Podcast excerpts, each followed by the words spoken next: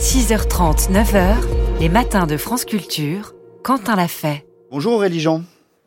Bonjour Quentin. Et c'est l'heure de, de, votre billet. Je vais vous laisser parler parce que je n'ai pas retrouvé le papier qui contenait votre chronique, mais je vais m'en occuper pendant que vous continuez et poursuivez. Mais aucun problème, Quentin. Eh bien, écoutez, ce que je voulais vous dire, c'est que nous sommes exactement entre la journée internationale des femmes et des filles dans les sciences, qui s'est déroulée le 11 février dernier, et la journée internationale des droits des femmes le 8 mars prochain.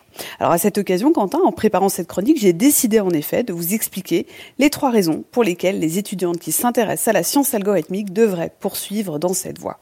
Car les statistiques, Quentin, ne nous rassurent pas. Avant la réforme du bac, les filles constituaient la moitié des élèves en première et terminale scientifique, qui était alors la voie royale. Eh bien, ce chiffre a diminué à la suite de la réforme et de filières à la carte, les, éloignant, entre autres, dans l'occurrence, des mathématiques. Après le lycée, la proportion d'étudiantes qui vont en filière scientifique chute de façon dramatique, avec par exemple, en 2021, moins de 30% de filles en école d'ingénieur et à l'université en sciences dures, comme la physique, la chimie ou les mathématiques. Et pour celles qui décident de continuer dans ces disciplines, Beaucoup quittent la filière après leur diplôme ou s'en éloignent au bout de quelques années dans la vie active. Et pourtant, les avantages de naviguer dans les matières scientifiques sont nombreux, Quentin, et en particulier dans celle que je connais le mieux, la science algorithmique, qui est à la frontière entre les mathématiques, les sciences informatiques, mais aussi la physique et d'autres disciplines dans lesquelles elle s'applique. Je, dirais tout d'abord, je vous en prie. Allez-y, je vous en prie, j'en prie, continuez. En fait, je vais, je vais vous donner une première raison pour laquelle les étudiantes devraient, selon moi, poursuivre dans les sciences algorithmiques. Je dirais tout d'abord qu'à l'instar de toutes les disciplines scientifiques, la science algorithmique est extrêmement stimulante intellectuellement. Alors vous apprenez tout au long de votre vie. J'ajouterais tout de même que la science algorithmique se distingue peut-être des autres disciplines sur deux points en particulier. Alors tout d'abord, c'est une science qui évolue très vite, ce qui impose à ceux et celles qui la pratiquent de se mettre à jour régulièrement sur des concepts parfois compliqués qui nécessitent de réfléchir et d'apprendre en continu.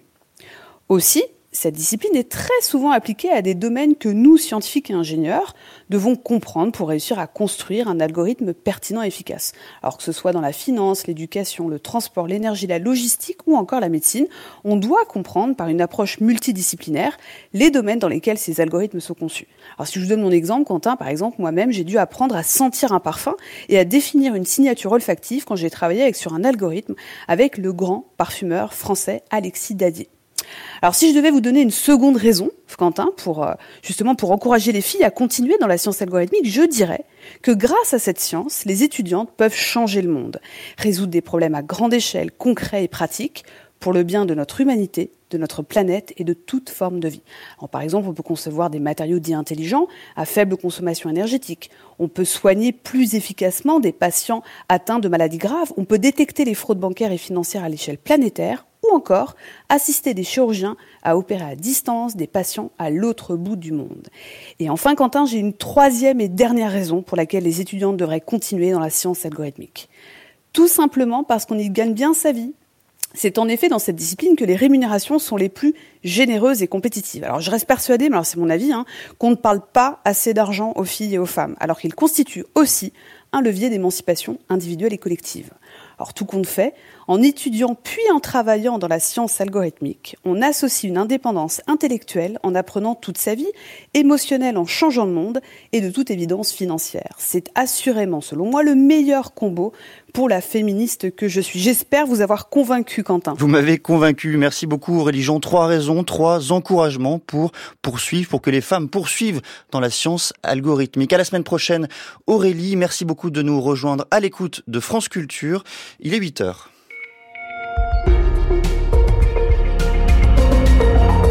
Le journal